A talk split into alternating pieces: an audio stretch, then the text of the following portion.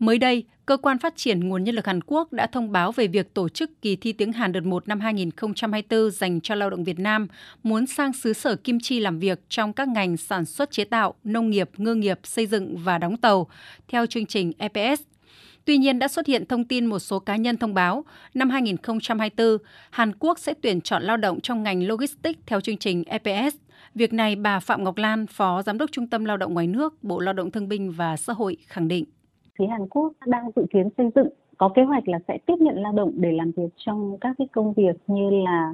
uh, nâng hạ bốc rỡ hàng hóa thuộc ngành dịch vụ. Tuy nhiên thì hiện nay Hàn Quốc đang tiếp nhận lao động Việt Nam làm việc trong các ngành sản xuất chế tạo, nông nghiệp, ngư nghiệp, xây dựng và mở mới thêm là ngành đóng tàu. À, với Việt Nam chúng ta thì chưa đàm phán để phái cử lao động sang Hàn Quốc làm việc trong nhóm ngành dịch vụ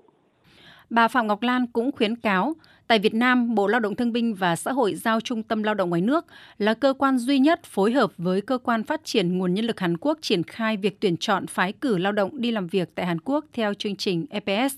Vì vậy, người lao động phải cảnh giác trước các thông tin sai sự thật.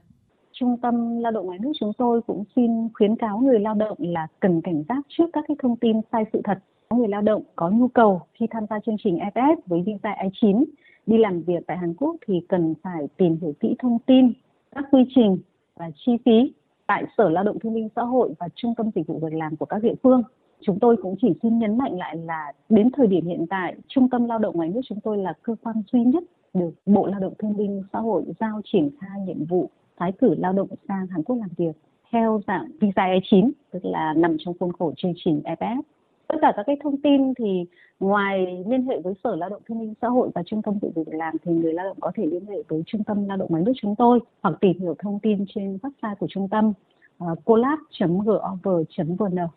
trong đợt 1 năm 2024, phía Hàn Quốc thông báo tuyển chọn 15.374 lao động Việt Nam, trong đó lao động ngành sản xuất chế tạo là 11.276 người, ngành nông nghiệp là 895 người, xây dựng là 200 người và lao động ngành ngư nghiệp là 3.033 người. Ngoài chỉ tiêu tuyển dụng năm 2024 tăng hơn 3.000 lao động so với năm 2023, một điểm đáng chú ý là việc tuyển chọn lao động đi Hàn Quốc đợt này diễn ra trên phạm vi toàn quốc, không áp dụng các biện pháp tạm dừng tuyển chọn tại các địa phương như những năm trước đây, trừ một số ngành thiểu số đặc thù như nông nghiệp và ngư nghiệp. Ngoài ra, một điểm mới đáng chú ý của chương trình EPS đợt 1 năm 2024 là việc mở rộng đối tượng tuyển chọn lao động sang Hàn Quốc làm việc trong lĩnh vực nông nghiệp. Trước đây, chương trình chỉ tuyển chọn lao động tại 74 huyện nghèo và 54 xã đặc biệt khó khăn vùng bãi ngang ven biển hải đảo giai đoạn 2021-2025. Người dân tộc thiểu số, lao động đã từng làm việc trong ngành nông nghiệp tại Hàn Quốc về nước đúng hạn hợp đồng. Năm nay, chương trình EPS sẽ mở rộng tiếp nhận lao động trong lĩnh vực nông nghiệp đối với 13 tỉnh, thành phố, khu vực đồng bằng sông Cửu Long.